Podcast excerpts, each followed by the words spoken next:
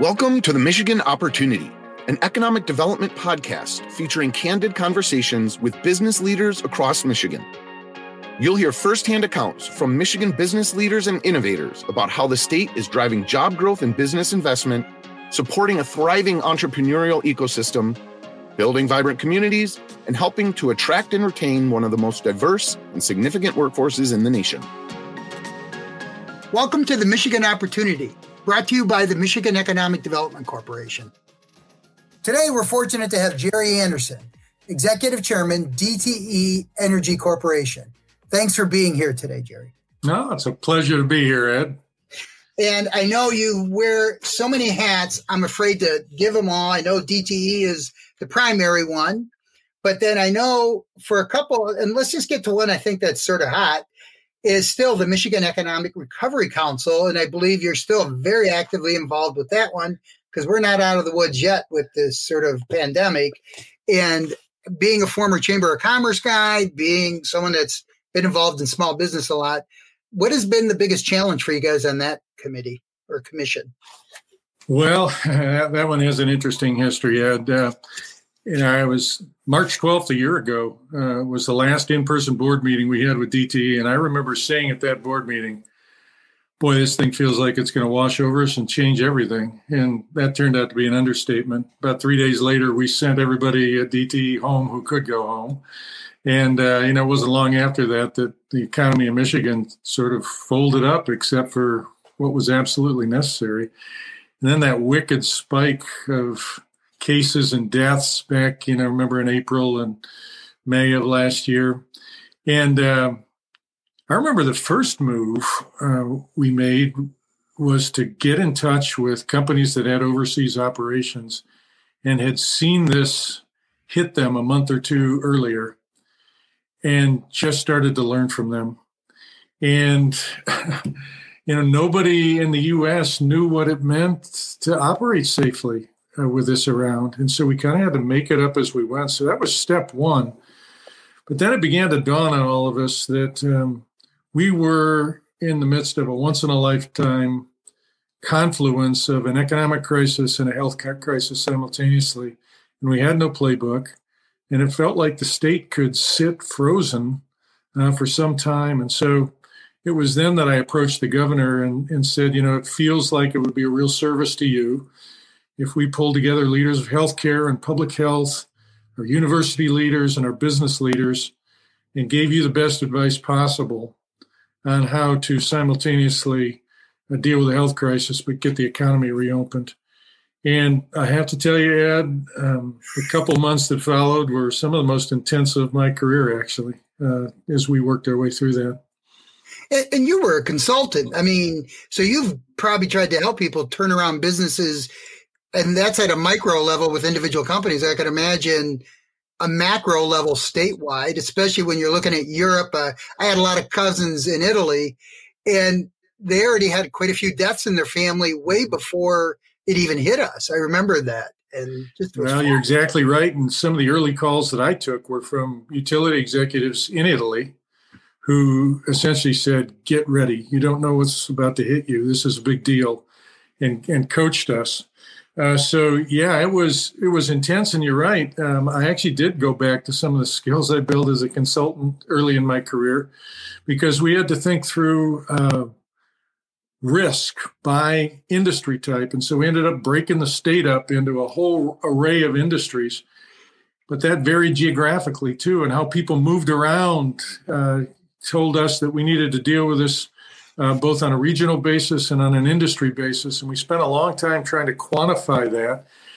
And then worked with experts at the University of Michigan in, in public health and, and epidemiology and risk to cross that health risk with economic sectors, with regional parameters, and then sort of backed away from that to think about okay, how do we stand things back up? And it was intensive. We had a lot of good participation from the leaders I mentioned, but also from a team of industry volunteers and some consulting volunteers uh, who worked long hours to help the state think that through. Well, I, at that time, I was still on the Liquor Control Commission as a commissioner, and I headed up the task force to reopen restaurants. As you probably know, my family had a restaurant, Italian restaurant, uh, downriver. And, but I mean, I know exactly what small business restaurants were going through. And that was just the tip of the iceberg. But you could imagine how many small businesses, because this is one that really impacted small business, I think yeah. more, and that's where most of our jobs are, you know, are in the small business economy. Yeah, it, in the end, the large businesses figured it out, got back on their feet, and ultimately got back to a very healthy place. Uh, the federal stimulus helped with that. Um, but it was the small businesses, especially the small businesses with a social dimension, that were hit hard and still are hit hard, frankly. And, you know, that, over time became a place that um, I had by far the most sympathy. Uh, and, you know, we worked hard to to try to help them. But it, it, was a tough one when you were crossing, you know, people being together with this disease that loves to spread when people get together. Those were the places that it was tough. Yeah, and you did two other unique things, which you're you're in a unique position because you're actually the chair of three really large uh, sort of organizations beyond the one we just mentioned, but also uh, business leaders for Michigan and for the Detroit Regional Partnership. But even more unusual for both of them, you had to go through job searches during both of them.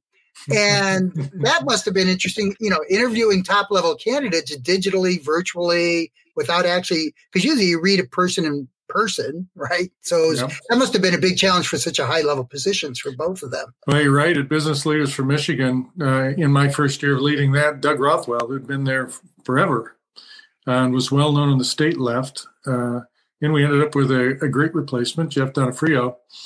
Um, but it wasn't the same as doing a search, as you said, when you could have people come in and visit and shake your hand and uh, read them uh, the way you normally do. And then at the uh, Detroit Regional Partnership, uh, we also had a transition and uh, ended up replacing uh, the CEO there with Maureen Krauss, who's doing a great job there as well. But yeah, that was on top of everything else we were dealing with. We were shifting leadership in two important organizations, which wasn't ideal, but we ended up with great leaders. Yeah, no, and and I would imagine for your other job that actually they sort of sort I don't want to use the word uh, uh, synergy because usually it gets overused, but but there is a synergy I think for all three of those boards somewhat that probably ended up helping you on each one of them and your other board members and executive directors, the governor. You know, I would imagine that must have all sort of helped clarify some things too. It would seem like they they were all very connected. You're right. Uh, so the Michigan Economic Recovery Council was all about how do we stand up Michigan's economy again and make it healthy? But the Detroit Regional Partnership is all about how do we uh, make Southeast Michigan's economy vibrant and what do we do to strengthen it? And of course, Business Leaders for Michigan takes on much the same challenge at the state level. Uh, and so they were very connected, and it turned out to be helpful uh, for the Michigan Economic Recovery Council work to have the flow from business leaders from Michigan and Detroit Regional Partnership really helped understand what we were facing as a state. And I would imagine some of the board members were the same as well, which also you didn't have to preach the same sermon to like a wholly 100% new audience each time. So they actually sort of became sort of team members in helping you tell people these are these are the things we got to do now before it's too late, I would guess. Absolutely right. They we had a heavy flow board members from BLM who volunteered to be part of uh, MERC. And there were members of both who ended up in the Detroit Regional Partnership. And so there was real continuity of leadership across the efforts. Yeah. And the one thing about business leaders from Michigan, I think that's, um, you know, I live in Southeast Michigan, but the board members for business leaders from Michigan are across the state. And I also know you're on a, are you still on the West Policy Forum? I went to that a couple times in Grand Rapids. Are you still involved with them too? Yeah, I am still a member of the West Michigan Policy Forum uh, because DTE is very active on the west side of the state. In Grand Rapids, we supply all the gas uh, over in that area. Yeah, it, that's the big challenge. I remember even as a legislator, how much I learned how different the state is and it's same in some ways, but it's almost like we have four separate states sometimes, like the UP, the northern part, the west, and then southeast Michigan. And uh, it, it, makes it a challenge, even like not only symbolically and geographically, but even culturally sometimes. So it's, uh, it's a delicate tightrope I'm sure you had to walk on some of these things. Well, you know, on MERC, we very consciously pulled people from all over the state. Uh, so we had great representation from uh, the north, uh, mid Michigan, uh, west, and southeast. That was one of the really gratifying things is is the way it built teamwork and relationships across the state. Uh, but we're getting a real time opportunity to build relationships and consensus across the state right now uh, because we have a once in a lifetime flow of federal funds uh, that are going to gush into this state. And we can either use those strategically or we can waste them. And I know I feel it's critical for the future of this state that, that we make smart choices. But to ensure smart choices, we really need to build consensus statewide on the important investments. And uh, so we're working hard to do that, uh, principally through business leaders uh, for Michigan in that case. Um, but that's a it's a it's a critical effort, and I I do sense again uh, the leadership from across the state coalescing to try to make sure that we give smart advice to the legislature and to the administration. I've always been a fan of chaos theory, and uh, you know, like the old what's the Chinese symbol that shows chaos and opportunity, and the show is called Opportunity. This one, but I really think that if you look at historically at things, there are pivot points where you see sort of like a binary major decision that was made. And I feel like we're at one of those points historically. I used to teach history in high school too, mm-hmm. but uh, but I think we're in a unique time, uh, and I think that you know what you're doing. Is there anything to that? You know, DTE's always been a huge player in economic development since my days at the chamber, and there's such a weird coalescence of everything, and you can make sort of leapfrog decisions at this point. Is there any future things you think that are going to be helpful for moving us in that direction some more? Well, I think the uh, the pandemic, uh, for all the pain it caused, um, pushed us to things that would have taken a lot longer to get to, and particularly what it's going to mean to work in an office. Um, it is it is going to be really different. Uh, you know, we had pre-pandemic 3,500 employees who would drive into our office building five days a week and spend eight to 10 hours there. That's not going to happen anymore. Uh, we sent them all home a year ago and we've run the business really well. Now, look, um, nobody wants to spend their entire career working from their home, but I don't think people want to come back uh, to the office five days a week either. And we've learned that, that we don't need to have them there. We can work really productively uh, remotely. And so every business I know is rethinking uh, what it means to be in the office place. And as a result, most of them think they're going to need significantly less office space.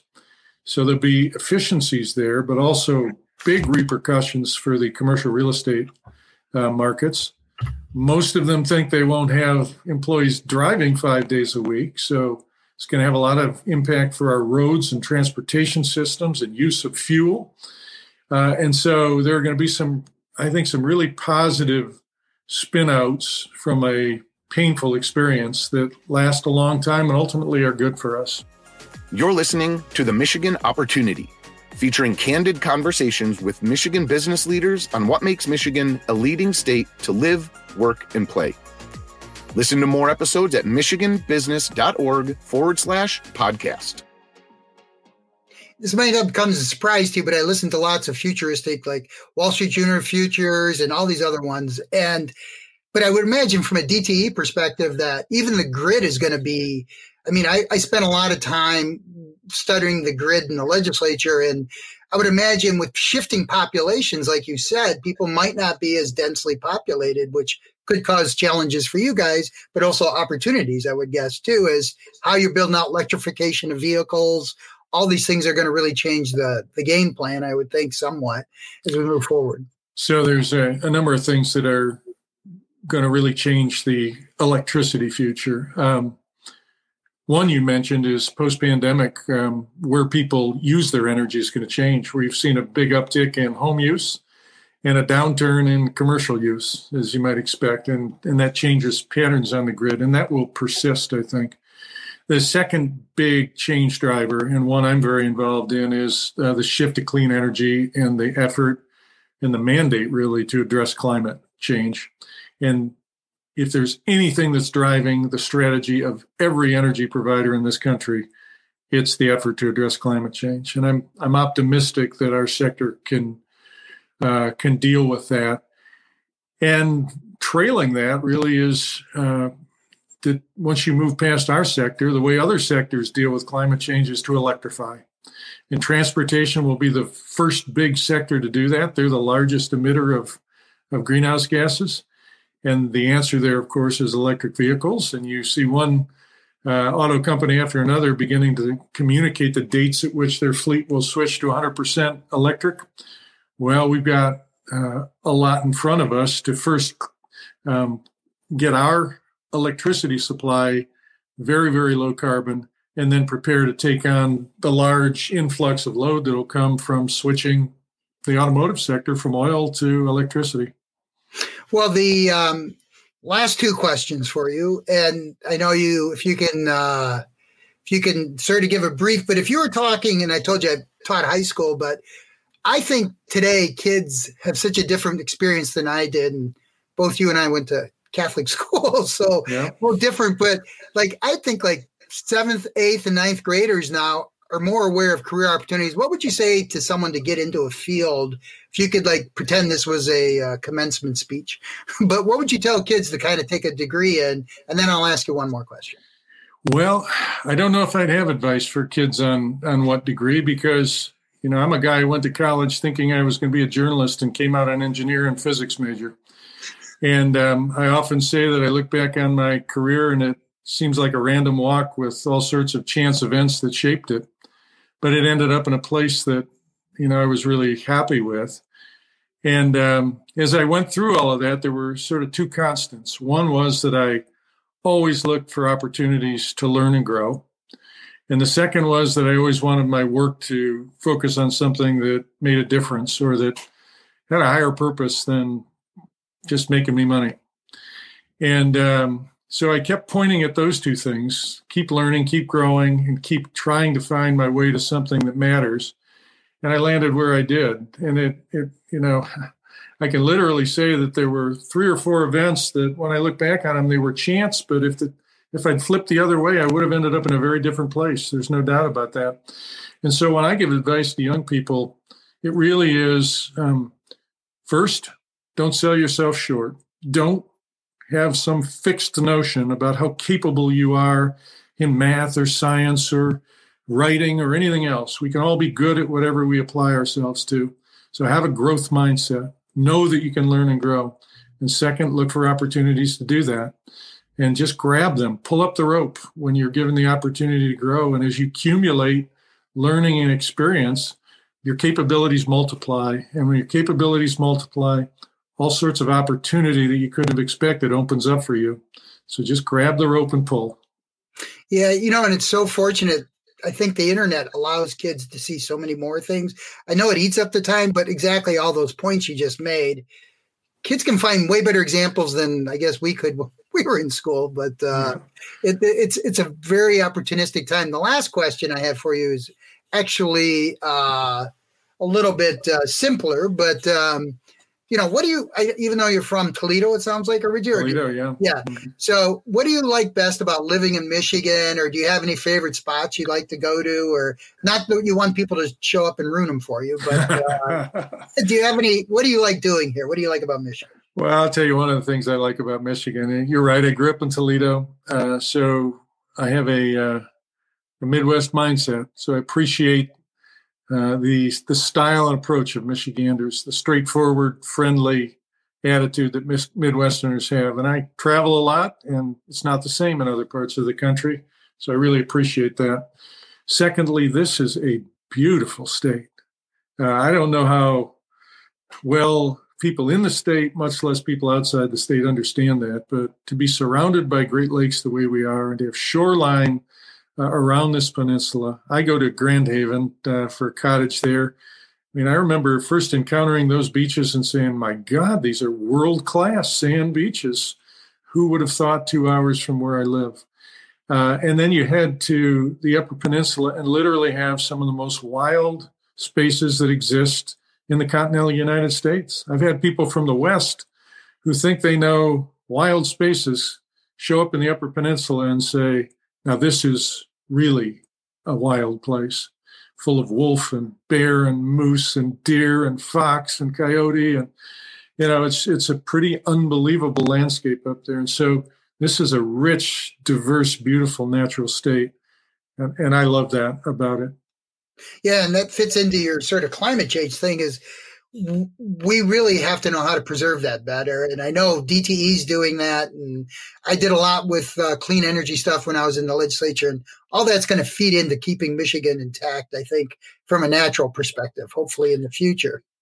You're absolutely right. You know, Ed, I can tell you um, that when I left my undergraduate degree at Notre Dame, one of the things that I cared about at that time deeply was sustainability. And I hoped that I would find my way at some point to to work on that. And as things wound along, um, I've ended up working on what is our greatest sustainability challenge of all, which is how do we tackle climate change. And I hope I can make a lasting contribution to that uh, in the in the time I have left. And so, um, yes, living in a state like Michigan helps you to understand just how important it is that we address challenges like that. Well, anyway, I want to thank again uh, Gerry Anderson. He's with DTE, and we appreciate you being here today. And thanks for taking time. I know you're on like 800 boards, so uh, we appreciate you taking time out from many of those boards just to be with us today. Keep up the good work. Keep working with the governor. We'll get that all solved, hopefully. And thanks again for being here today, Gerry. Appreciate it very much, Ed. It was nice to be with you. The Michigan Opportunity is brought to you by the Michigan Economic Development Corporation. Join us and make your mark where it matters. Visit MichiganBusiness.org forward slash radio to put your plans in motion.